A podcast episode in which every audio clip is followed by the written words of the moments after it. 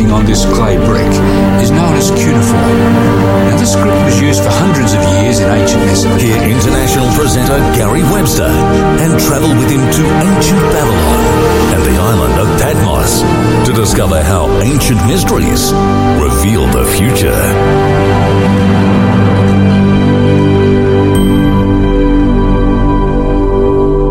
All right, so now we go to Egypt. Life after life. Many people have been to Egypt. I think last time we had the program last week, quite a number of you have been to Egypt. You know, Egypt seemed to be obsessed with eternity. When you stop and think about it, or if you go to Egypt, they seem to have a th- real passion about living forever.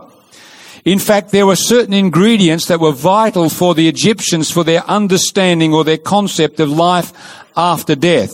For example, you needed a body for the soul's return. So the soul came backwards and forwards. So you needed a body. And that's one of the reasons why, as time went on, the Egyptians developed the art of mummification. By the way, at first they would bury the body in the hot, dry sands of Egypt and perfectly preserved the body without mummification. You can see one in the British Museum, beautifully preserved just by burying in the hot, dry sands there in Egypt. But as time went on, they wanted more elaborate burials, and so they had to develop this process. Another ingredient for eternity was you needed a tomb. The reason for the tomb was to protect the body from the wild hyenas and jackals and dogs and so on. So you needed a tomb. And so the Egyptians developed, of course, elaborate burials for their pharaohs, and uh, we get into pyramid building. By the way, I've noticed that some people wonder, did the Egyptians really build the pyramids? In a recent edition of our archaeological diggings magazine, we talked about the fact that there was no question that humans built the pyramids. They were not built by people from Mars or some other place because they've left behind with them many things that indicate that humans did the building. For example, you can go down to Luxor, sorry, to Aswan, and you can see this unfinished obelisk in the middle of the screen here. That's was left in the in the uh, granite quarry, not finished off, and you can see how they actually were able to get these things out of the ground. They used hot and cold. Sorry, I should say cold. They they uh, drilled holes, put um, water in them with with uh, with uh, cloth and so on, and it would expand and help the rocks to crack. Then, of course, we can go to Luxor and we come to the Karnak temple, and you can see they've left a ramp, an earth mud ramp that they took stones up and so on to get them up onto higher levels. So they used the inclined plane as well. Not only that, you can see this drawing here from one of the great uh, uh, inscriptions of the Egyptians, and people wondered what this guy's doing here. They thought it was some pouring some sort of a of uh, maybe some ceremonial offering out or something, but they now know what that was. You know why? They're dragging this huge big statue here, and these are all the people pulling on the ropes, you see. The ropes, and this water on the sand was like a lubricant. In fact, uh, just recently, at one of the universities, in, I think it was in Northern Europe there, they did some experiments to show very clearly that this made, made things very easy to move across the sand with these massive objects. So there's no question that humans were involved with the building of the pyramids, not the people from Mars or someplace. Now, another ingredient for eternity was the heart. You needed the heart for the judgment. So the heart was put back in the body after it had been mummified, so that in the judgment process your heart would be weighed against the feather of truth, Mayet. You will notice here a scene from the Book of the Dead, and here is the feather of truth, Mayet, and your heart is put here on this side of the pan, and Anubis is weighing in the judgment scene. In uh, this is in from the books of the dead. Another ingredient was your name must be associated with your, with your burial. Because otherwise the soul might come back to Tom, Dick or Harry instead of the right place sort of thing. So for the pharaohs, of course, their cartouche was prominent somewhere. Their cartouche, their signature, if you like, their name. And uh, so the cartouche was on the tomb of Tutankhamun's tomb, for example. Uh, the idea the soul would know where to come back and so on. Give identity for the afterlife. We could put it that way.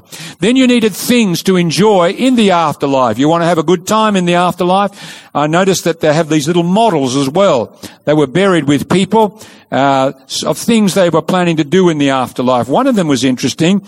They were making beer and the drink was called boozer. I guess that would fit well for the Aussies, wouldn't it, you know? But they had these little models and of course if you were a pharaoh you could bury the real thing for the afterlife.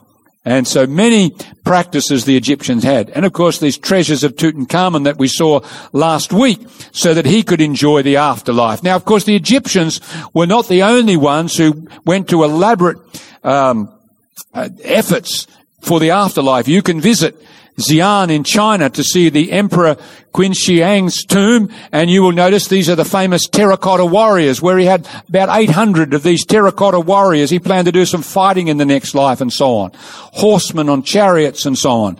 Amazing to see this place in Xi'an. You can go to Mesopotamia and see here in Ur, in Iraq today, where the archaeologist Sir Leonard Woolley discovered the death pits of Ur where the living were buried with the dead for the afterlife. And uh, for example, in this one of the tombs, they found these crushed skulls of the soldiers who were going to, who were guarding the tomb. They were buried in the tomb with the king and so on. And with one of the queens, Queen Puabi, we find that some of the attendants were buried with her, even with their jewelry still on their head. And you can see in the center that the skull has been crushed, but the jewelry is still on the head of this woman from way, way back for the afterlife so that they could proceed into the next life, you see. Now, why all this trouble when you think about it? How come that different cultures around the world, men, women, different religions, all are seeming to look for an afterlife and went to elaborate processes in some places. Even today, there are some people that uh, have their bodies frozen so that when someone comes up with the idea of how to get life going again, they might continue on. We seem to want to go on for eternity. There's a good reason as far as the biblical prophets were concerned. Pass me my Bible, please, Bob. I left it on the seat there. Thanks, man. And that was this. He, God, has put eternity in their hearts. There's something about, for each one of us, almost all of us, we want to go on after death. God has put eternity in our hearts. We want to live forever. We want to be forever young in actual fact. It's not just the young people. You know, many people today, you go to Hollywood and see what the Hollywood people are doing. Body tucks here, there and ever. They still want to keep looking young even though they're getting old. We want to go on. We want, God has put eternity, so to speak, in our hearts. We want to live forever. Now, how does that take place according to this incredible book that we've seen? It gives us the, the, the way to eternity. I want to turn with you to the book of Revelation in just a moment. But before we go there, I want us to think about the Egyptian belief in life after death. It was very fragile. What about the mummies? The mummies are missing. They've been taken from their tombs now. They're disassociated from their cartouches and so on. They've been robbed by the tomb robbers. Very fragile when you start to think about it. What about the treasures and the things? Someone else has got them. They're in some other museum today. What about those who are supposed to be offering, bring the food offerings and so on? You see, it was a very fragile belief. It was very dependent on the living for your life beyond death in actual fact. Now in the book of Revelation, we go to the center of the book and we see the way to live forever as John portrays it in the book of Revelation. I want you to notice he sees the final events of planet Earth in the center part of the book of Revelation and then John sees the final messages that are given to planet Earth today. He notices three angels fly out across the midnight heavens in his book, and the first angel has a message for the world. Notice what the first angel says. John says, Then I saw another angel. He was flying in the midst of heaven. He's in a hurry. He's not just an angel. He's a flying, meaning he's, he's urgent in an urgent mission. He has the everlasting gospel to proclaim or to preach to those who dwell on the earth, to every nation, every tribe, every tongue, and every people, saying with a loud voice, he wants the planet to hear this message, in other words now. It's called in Greek a megaphone voice, meaning where we get megaphone from. Fear God, Give glory to him, for the hour of his judgment has come, and worship him who made heaven and earth, the sea and the springs of water. Now notice why the urgency? Why is this angel in a hurry? Why is he shouting out his message to the whole world in a loud voice? Why is he flying in the midst of heaven very prominently? For a very good reason. Right in the center of this message it says these words, the hour of his judgment has come. In other words, John is seeing the last empire is about to appear. This is no time to play around. We're on the verge of eternity, he's seeing in his book of Revelation. That's why there's an urgency. The last empire is about to appear. That empire where there'll be no more tears, where there'll be no more pain, there'll be no more sorrow and no more death. In other words, if there's no more death, eternity is about to begin. This is why the angel is in a hurry across the planet today. Now, how can we be in the last empire? We actually read the words. It said it right in the middle of John's message. The everlasting gospel. The angel who flies in a hurry, he has the everlasting gospel. Now the gospel means good news. The Greek word gospel means good news. It's the way, the good news of the way to eternity. You will notice what the Bible says here. Paul is writing, he says to his friend Timothy, Jesus Christ, who has abolished death, he's beaten it, and he's brought life and immortality, that means eternal living, to light, and it comes through the gospel. So it's the gospel that brings how to have eternity, according to Paul and the Bible. Now, first of all, the good news is good news for all people. You will notice what the angel does. He goes to every place on the planet. This is not just for the Jews. This is not just for the Aussies. This is not just for the Americans. This is for the world. He says he goes and he preaches to those who dwell on the earth in yellow on the last line to every nation, every tribe, tongue, and people. God is a global lover. He has no favorites. We are all His children. And God wants all of us to have eternity. Peter put it this way. He was a follower of Jesus and he wrote these words. The Lord is not willing that any should perish, but that all should have eternal life. In other words. Now, I want you to think of that just for a minute. He doesn't want any to perish. We've seen some pretty bad people on planet Earth, but even those, God would love them to have eternity. I want you to come with me to Assyria for a moment. We could well call these people the terrorists of the ancient world. They ruled the ancient world from about 930 BC to about 600 BC. These were people who were pretty radical. For example, you can see them in the British Museum fighting the Israelites at the Battle of Lachish. Here they are when the battle is over. The Assyrian soldiers here are flaying the Israelites, which means they are skinning them while they are still alive. Not only this, they impaled their victims on stakes. You see them here being pulled down on these sticks. What a terrible way to die. And then there are many scenes that the the Assyrians have left us a decapitation. They toss human heads like they were footballs on in the grand final or something. And you can see these heads piled up in piles. We just had an article on the Assyrians recently in our Diggings magazine, and it's incredible.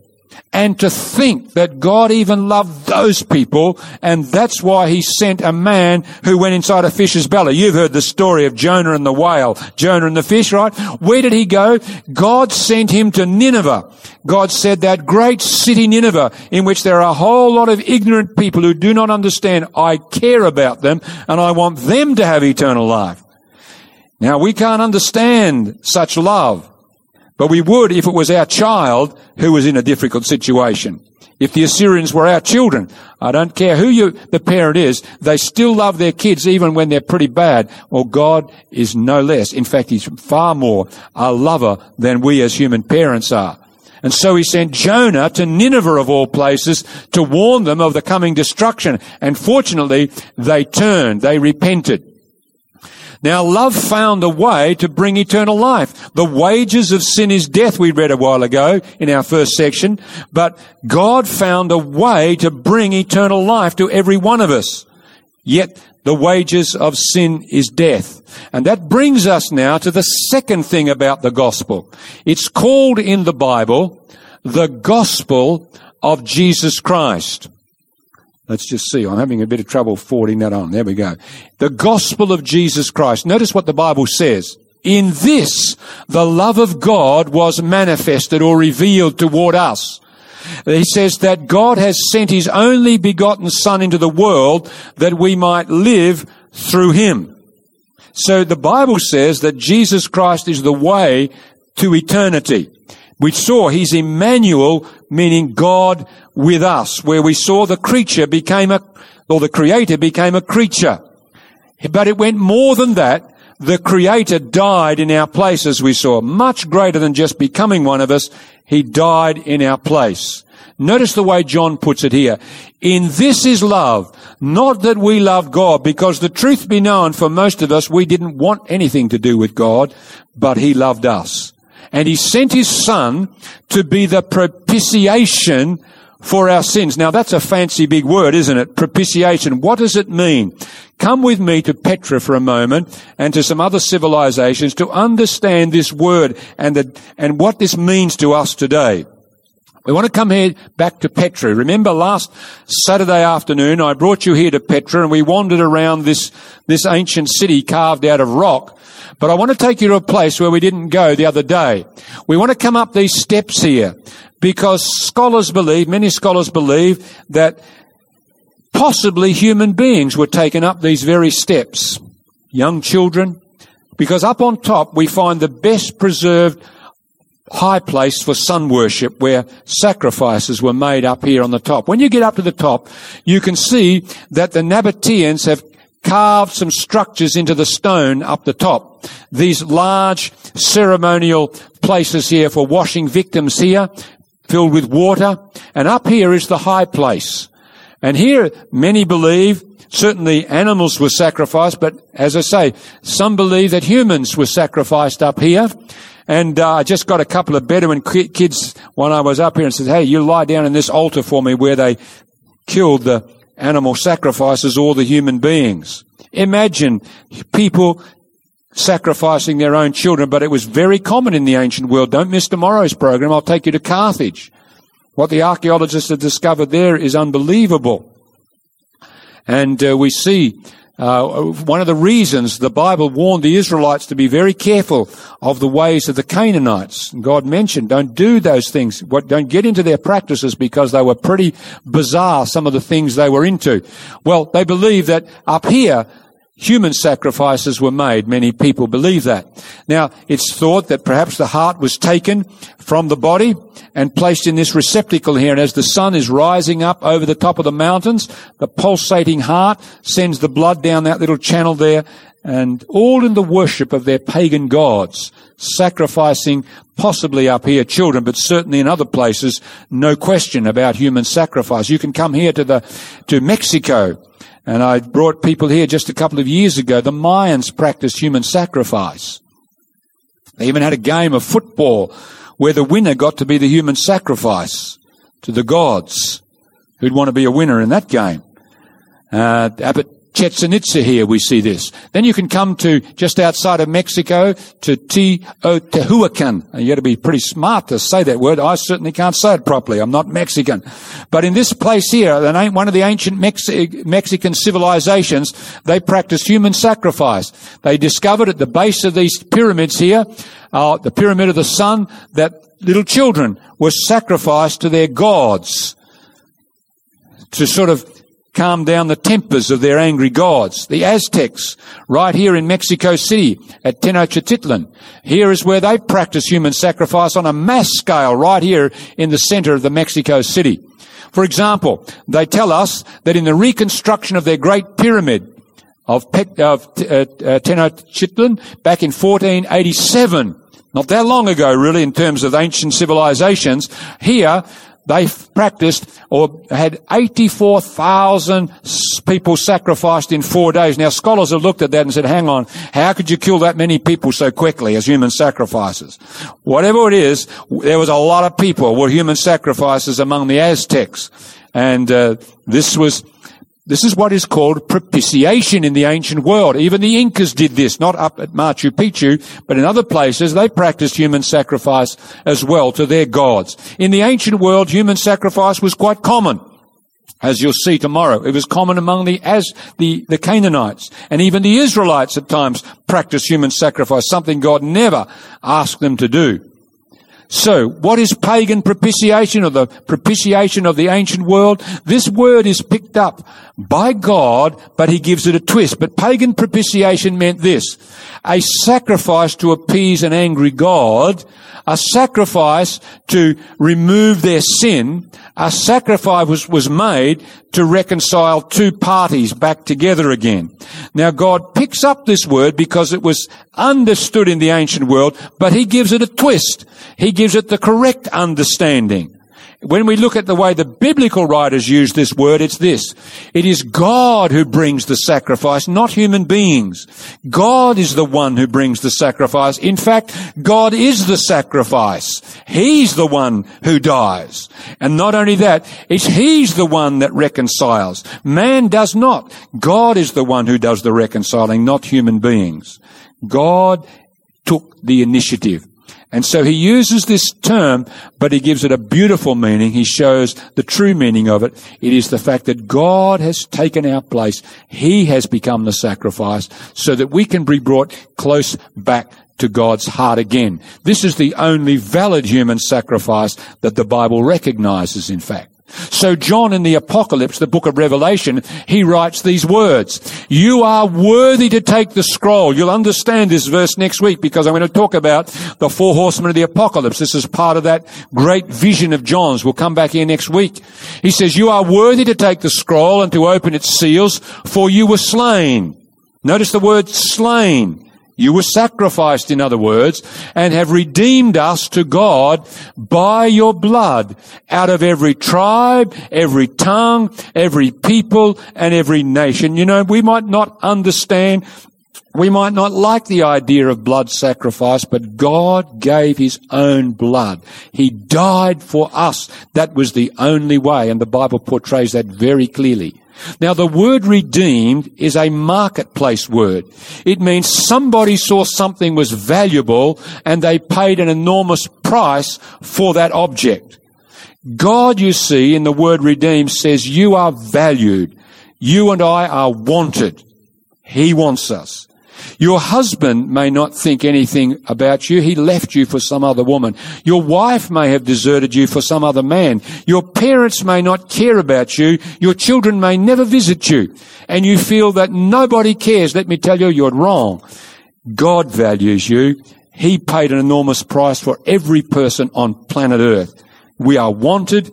We are valued. We are loved by this great God. And it was at the cost of the death of God in human flesh. You see, what it's telling us is God values you and I more than his own life. He died where we should have been. What an amazing God. Now, you may think, what's the point of this? Well, John is pointing trying to paint a picture for us in the Revelation as we get into these great prophecies that this is an enormous battle and at its heart, there is a God of love who does care about us, who does value us, and we're not junk and we're not rubbish on this planet. We are important to Him. Every single human being is valued and wanted by God. Now, there are two great principles in this, the biblical manuscripts concerning this issue. Number one is the principle that sin leads to, to death, meaning eternal death. And second principle is righteousness or goodness leads to eternity. Notice how it's put this way by Paul in his book to the Romans. As sin reigned in death, even so might grace reign through righteousness to eternal life. There's the thing. Sin goes to death. Righteousness leads to eternal life. And it comes through Jesus Christ, our Lord, he says. Now, this is what Calvary is all about. Calvary, when Jesus died on the cross, it was a great exchange that took place. You see, what happened was this. The Bible says that He, God, made Him, Jesus, who knew no sin. He never did anything wrong. He made him who knew no sin to be sin for us, so that in him we might become the righteousness of God in him. As we accept his grace, we become the righteousness of God in him. So notice what takes place at Calvary now. This is what took place. He took our sin and therefore it caused his death. Now, if we accept him, we are accounted and treated as though we never did anything wrong. We're counted that way. And therefore, if we're counted as righteous, we have life because we have his righteousness. It's just like you go to the bank on Monday morning. You know your bank account's zero today. But you go into the bank on Monday morning and lo and behold, there's a thousand dollars there. Somebody has credited to your account. Well, in this situation, Christ has credited his righteousness to all those who accept him. So now we have life because we have righteousness. But because he takes our sin, therefore he dies. That's what took place at the cross of Calvary. That's why it was necessary. An exchange needed to take place so we could have life. Now, what do we have to do? You and I, what do we have to do? That's what God has done. He's paid this enormous price to make it possible. What do you and I have to do? Well, this brings us to the third thing about the gospel that John is portraying in Revelation. It's called the gospel of God's grace because it's free. It doesn't cost us. It cost God. Now, come with me to the, the city of Ephesus. Probably some of us have been to Ephesus. Ephesus is one of the most amazing ancient sites in the Mediterranean region. You can see here the Library of Celsus on your right, amazing building. And then we're sitting here taking this photo from the amphitheater on the left here. This amphitheater seated thousands of people. This is the place, by the way, if you ever read the book of Acts, where they cried out for two hours, great is Diana of the Ephesians, Artemis, the great goddess of the Ephesians. It's mentioned in the Bible. Well, this is the place where Paul came, and Paul came sharing with people this very good news. And many people in Ephesus, they found a new way of life, a new peace, and a hope for the future through what Paul shared with them from the gospel. And on one occasion, he wrote his friends here in Ephesus a letter. I want you to notice what he wrote in his letter. He said to these people, for by grace we have been saved, that's from destruction, through faith. And this not of ourselves, he said it is the gift of God. Paul made it very plain that salvation is a gift from God. Eternal life is a gift. Now, how much does a gift cost? You imagine you wake up on Christmas morning and your wife or your husband or your kids bring you a nice gift and do you sweat on this all day and say, how much do I owe you for that? No, you don't sweat on that. A gift is a gift. You reach out your hand and you say thank you. It, you don't have to pay anything for a gift. It's free. That's the point of a gift. It's totally free. You can't buy it. You cannot earn it. And that's the point that Paul is making. He underlines it here when he writes to his friends in Galatia in Turkey. He says a man is not justified. That means right before God by the works of the Lord. That means by human obedience to God's laws. That's not the way that makes us right. For by the works of the law, no flesh shall be justified or be right with God. It's got nothing to do with what we do, the things we do. But it's got everything to do with what God has done himself. You know, it is on this point that all across the world, religions down through the ages and in our world today, we, we, as human beings, we get a distortion here. I have been to many of the most sacred places on earth for various religions, and I've watched people in various religions as sincere, honest people come to perform their ceremonies. I have been here to temples in places like Thailand and Bangkok and so on. And I've watched people, Buddhist people, devout people offer incense to their gods, hoping and, and praying that by doing these things they might find peace with their God and have eternity as well. I have been to many places like this one here, the great Sikh temple, the golden temple of Amritsar in, in, in India in the Punjab, and I've watched devout Sikh people as they worship their holy book, the Granth. Many of them feeling that if they make this pilgrimage here, this will help them to have eternity, to be right with their gods and so on. I have been to many countless mosques and I love going to mosques because the Muslim people are very devout people, many of them praying five times a day, hoping and feeling that if they do this and they take a pilgrimage to the the Hajj, the great pilgrimage to Mecca, that by doing this they may have peace with their with their God and be right with God and have eternity. Many, many devout, sincere people.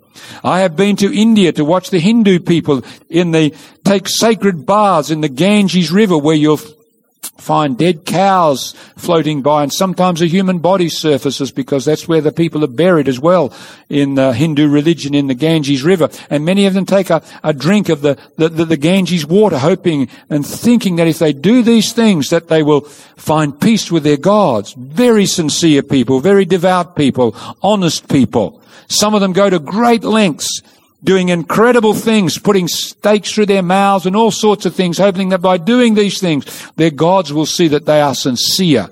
I have watched the Jewish people who come from all over the world to the Western Wall, many of them feeling that if they make this pilgrimage and they come to the sacred wall of the Jewish people at the bottom of the Temple Mount and pray, that somehow this will find them be right with their God. I have been to many great cathedrals in our world today and watched many devout people that uh, come to visit these holy churches throughout Europe. Some of them climb these special stairs that you see in Rome, where people believe these stairs were flown from, from Jerusalem to Rome by some angels, and this is the staircase of Pilate, they say. And many devout people feel that by climbing these steps on their knees, they will find peace with God and they'll be right with Him, and somehow this will help them to have eternity. Very sincere people. You go to the Philippines and some of the people on around Easter and so on, they beat themselves to the blood flows. Some of them even hang on crosses feeling that if they do these things, the God will see that they are, they are serious about this and he'll give them forgiveness and peace of mind and they'll have eternity. Many Christians today in our own country feel that if they just give a little more money, or maybe they help a lot of people, maybe somehow this will find them peace with God and they'll be right with the God of heaven. But you know, all of this, sincere though it may be, and many good things among them, every one of these things, according to the Bible, is just illustrating the truth of the spotted leopard. What's the truth of the spotted leopard?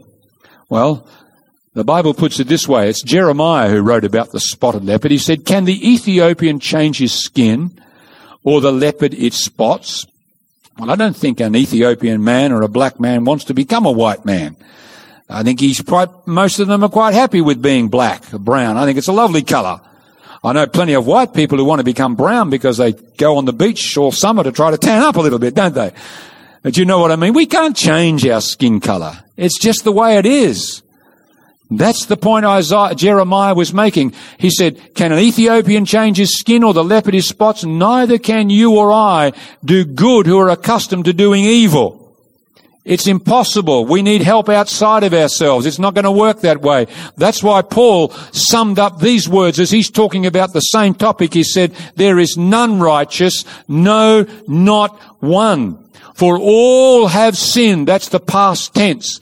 And he says they fall short, present tense, of the glory, meaning the goodness and the character of God. We fall short of what we should be. Sin is not just what we do wrong, it's not doing the things that we should have done. The kindness we should have done. That's what he means by the glory of God. We fall short. So the truth of the spotted leopard is this. You and I, we cannot change ourselves.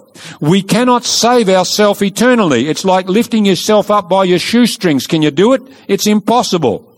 And that's the point that he's making here as he's talking about eternity. We cannot, we need something outside of ourselves. And that's why he says the gift of eternal life, it is free. It comes by the grace of God. How do you receive the gift of eternal life? This is our part now. Number one, Jesus made it very plain, and so did the other Bible writers, that we must believe in Jesus Christ. You notice this the way he put it. John 3:16 Whoever believes in him should not perish but have everlasting life. Now what does it mean to believe? Well, first of all, it means more than just a mental thing. It means a trusting. You see, when you fly, you trust the pilot. I don't think too many of us get on the plane and we sweat about the pilot. Can he fly this thing? What sort of a guy is this? No, we usually get on the plane and we put on our earphones and listen to some music or watch some TV or something, right? Or talk to our friends. We don't worry at all. We just trust the pilot.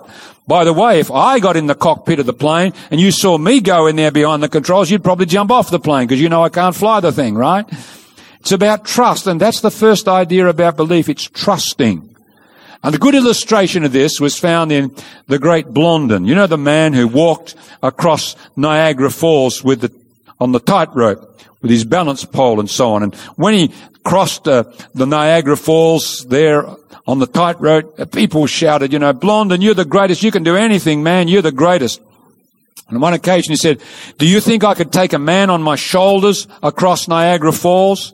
You think I could do it? No problem. You are the greatest. You can do it. Well, who will hop on my shoulders? And nobody said anything. He could do it, but they didn't trust him to do it for them, you see. Now we must trust. We must trust.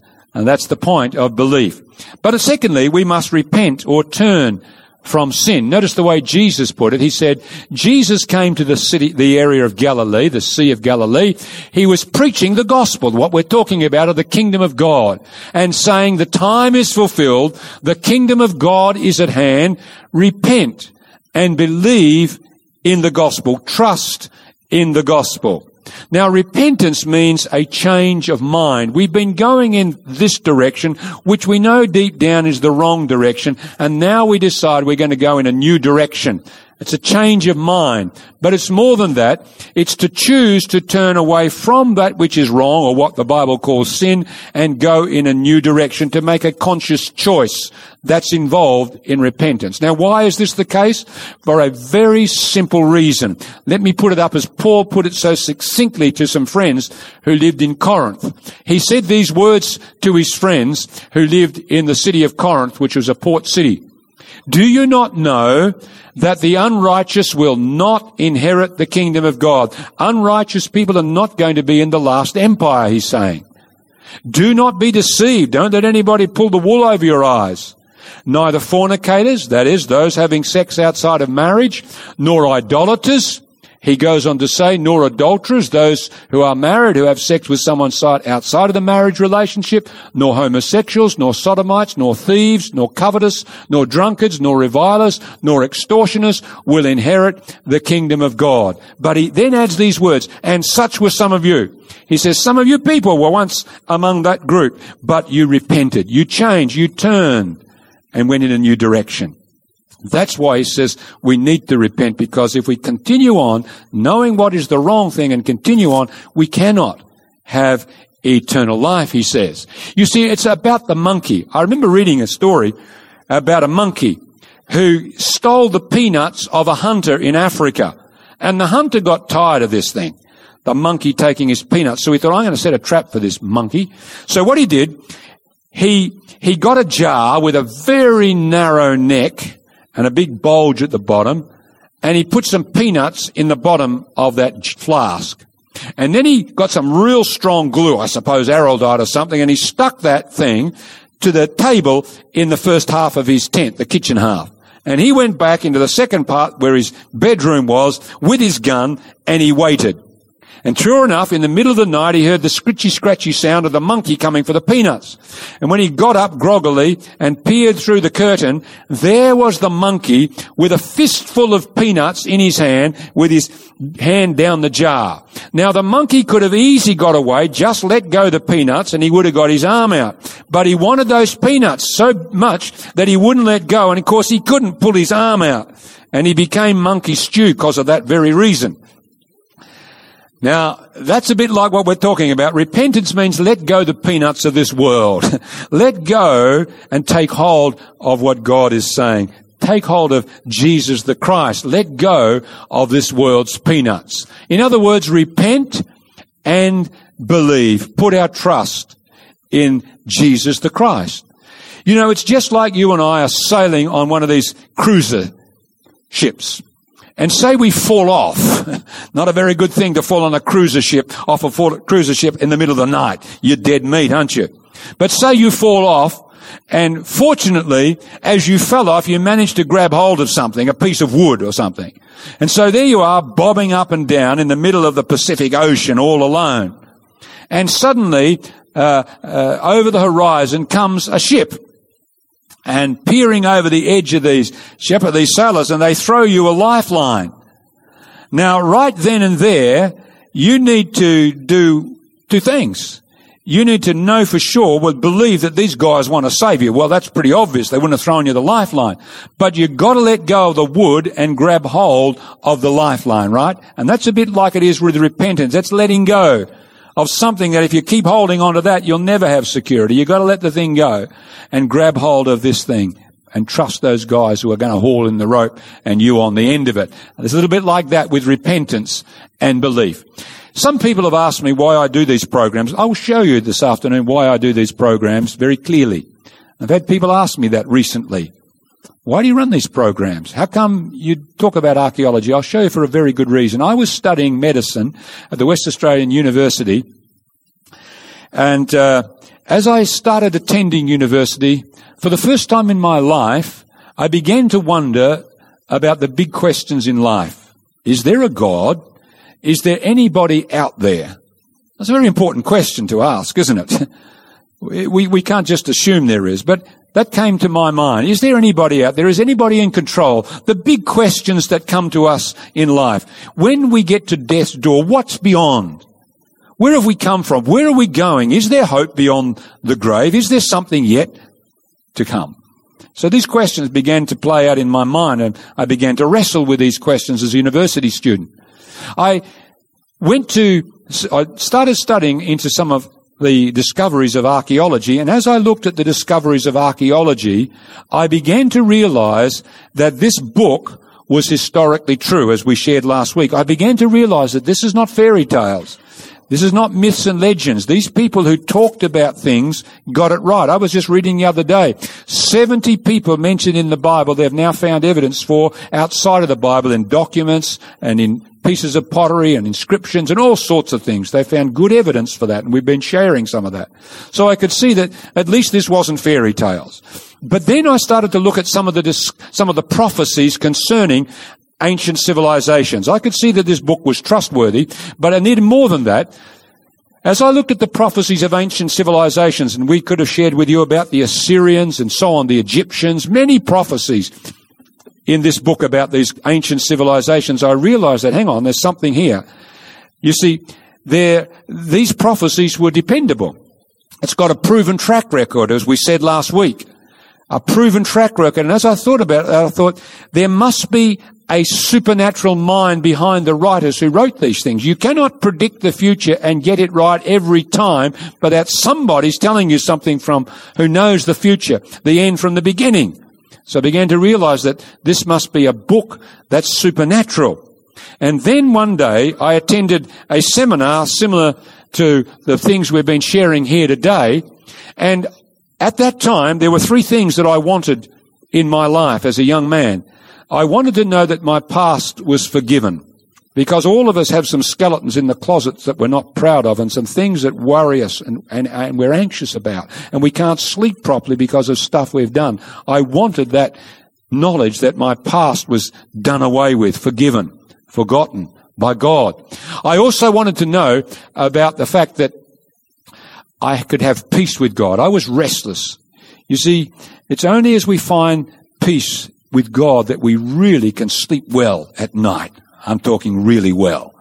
When we have a peace with the God who made us, I wanted that. I did not have that, but I began to search for that. I wanted to be right with God, and finally, I wanted to know that I could have eternal life. I, I, I was looking for that. And as I was thinking about those things as a young man, I came to a program similar to this one, and I heard an incredible message that we've heard. I heard that there was a God who did care about us and a God who loved us so much that he died, like we talked about today. And as I listened to that, I thought I've heard that many times before. I, I've heard these sorts of things, but for the first time in my life, I realized I needed help. I realized that if I should die, I would not have eternity. And as I listened, it was, it was as if I had been living like so many people had been living. That's how I've been, how I've been carrying on for the last two years. You see, I thought that when you want to find God, you do a bunch of good things. So for two years, I did many good things. I read this book. I prayed. I did good things for people, gave money, did as many good things as I thought that's the way to find peace with God and have eternity. But you know what I found? It was like a, it was like a mirage on the desert outback. You've seen mirages. You go toward it, but you never get there. It's always beyond your reach. And that's how it is when we're trying to get to God with our own human efforts. We never can make it. Our humanity is not strong enough to get there. it's, it's beyond us. It's beyond our reach. That's what I discovered. And pretty soon I, did, I was, I was miserable because you cannot live like that and hope that you can do good things to find peace with God. Well, fortunately, God hadn't given up on me. And so I came to that meeting and I heard these words. I heard, you know, 2,000 years ago, Jesus the Christ took our guilt upon himself so that we could have life if we just put our trust in him. And I, it was as if I was standing on a cliff at that point. Here we are, we have two cliffs. And I was standing on one of them and I had to get to the other one. On this side where I was was sort of like not real happiness, but on the other side was eternity and peace of mind and hope for the future and all the good things that we really long for as human beings, meaning and purpose in life. And I didn't know how to get across. And as the man shared with us what God had done, it seemed that Jesus Christ was saying to you, there's only one way to get across that gap, and that's through my death. If you accept my death, you'll get to the other side. And I thought to myself right there in that, in that program, well, what if it doesn't work? What if this idea of trusting what Jesus has done 2,000 years ago doesn't work? But fortunately something said in my head, well, it's not working the way you're doing it. You're pretty miserable trying to do it by your own efforts. Why don't you just trust God? Why don't you take Him at His word? I mean, you can see everything else is true in this book. All these prophecies, these things have been fulfilled and the things that are in the Bible are historically accurate. Why don't you trust what He says about this thing? So right there I said, God help. My life is a mess. I've tried so hard and I've failed so miserably. I, I can't do any more. Lord, God, I give up. I will trust what Jesus did. I will believe your word. You know, my friends, the moment I said, God help, and I gave up on myself, that moment I knew God had taken my stuff from the past.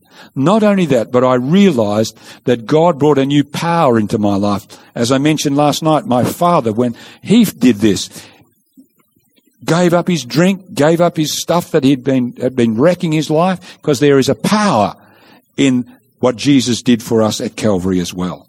This was the way across the gap that I discovered, and it's in this book that we shared today. You see, Christ is the key to eternity. He's the center point of all the prophecies that we're going to get into. He's the heart of it. He's the way to eternal life. What's the point in knowing about prophecy if we can't deal with today and don't know how to make the future? Thank God there is a way. In fact, you know, John wrote these words to his friends. He said, this is John, the friend of Jesus. These things I have written to you that you may know that you have eternal life. John doesn't want us to hope that we might have eternal life, or maybe we'll have eternal life. He wrote with such positiveness. He said, I want you to know that you have eternal life. Not will have eternal life, but have it. You can begin it now, in other words. Then he painted a picture, as he wrote to his friends, as if we're in a law court. Now, you know, when you go to a court here in Sydney, what happens? Well, you go to the court, and you have witnesses, and witnesses stand up and they say, I swear to tell the truth, the whole truth and nothing but the truth. And we believe them. Well, perhaps we don't believe people today because they even swear when they swear on, when they even lie when they swear on the Bible or the Quran or whatever book they're, they're taking an oath on today in our law courts. They will still lie. But once upon a time when people took an oath, they meant what they said. So John says, listen, when we go to court, witnesses want to stand up. So let us watch what he says. John says, if we receive the witness of men, if we believe a human being in a law court here in Sydney, the witness of God is greater. If God is the witness, surely we can believe him in other words. For this is the witness of God which he has testified of his son. So he says, God is the witness in this law court here. And he wants to say something. Well, now we'll believe a human being. Surely we can believe God. But then he adds these words. He who does not he who does not, he says, believe God has made him a liar. In other words, if we don't believe what God says in this law court, we're actually saying, because we can't believe you, you're really a liar, God. That's a pretty serious business, isn't it?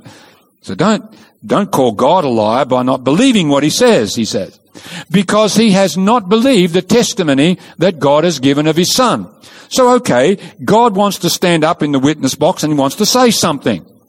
Now we believe a human being, so okay, here's God in the witness box. God, what do you want to say in the witness box? Well, here's what he wants to say. This is the testimony of God, that is. That, he says, God has given us eternal life. This life is in his son. He or she who has the son has life.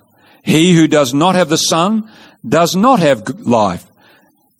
Sorry, who does not have the son of God does not have life. And God sits down. He said what he needs to say. He has said, listen, in this book, again and again and again, there are many historical statements and they're true. We saw that last week. We saw that this week. In this book, there are many prophecies, and we've been seeing again and again that these prophecies are reliable. They show that there's a divine mind behind this. Now that same God says, now I've got something to say, and that is what I want to say. Those who have the Son, they have life. Those who do not have the Son of God, they do not have life. That's how you have life. You have the Son. So how do you have the Son? I guess that's the question. And here's the final text that John gives us in his book Revelation, a famous text. Behold, I stand at the door. That means the door of our life. And I knock. If anyone hears my voice and opens the door, I will come in and dine or eat with him and he with me. This is a picture of Middle Eastern hospitality. They can't do it any better than the Middle East. So hospitable. He says, it's like that. When you open the door, I come in and we're going to have food together, so to speak. We're going to have friendship. Here is the promise. If we hear the voice of God speaking to us, open the door, He comes in and when He comes, He brings life and life eternal. It's just that simple. My friends, the good news of what we've seen today in what called, John calls the gospel. Let's go back. Where do we started? We started with the human hunger for eternity. John tells us the way to eternity in that angel who flies across the midnight heavens on this world, bringing the final messages to planet earth. And the first angel's message is this. The gospel is the way to eternity.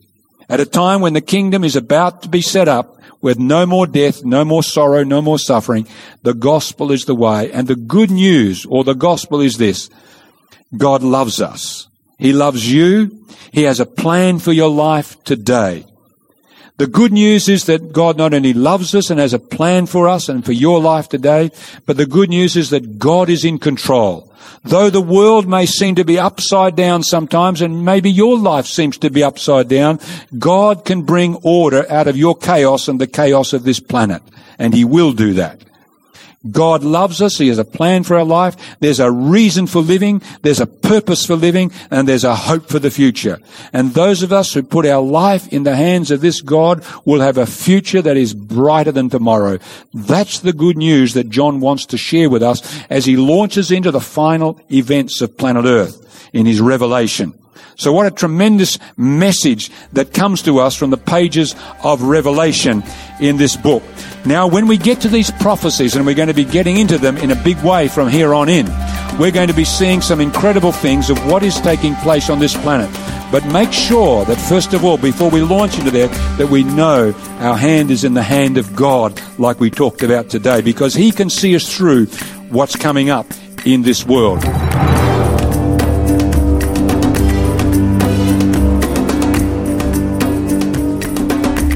You've been listening to Ancient Mysteries with Pastor Gary Webster on Faith FM. Join us again same time next week to discover more ways in which the history of our world confirms the Bible and its messages of the past and future. Right around Australia, you're listening to Faith FM.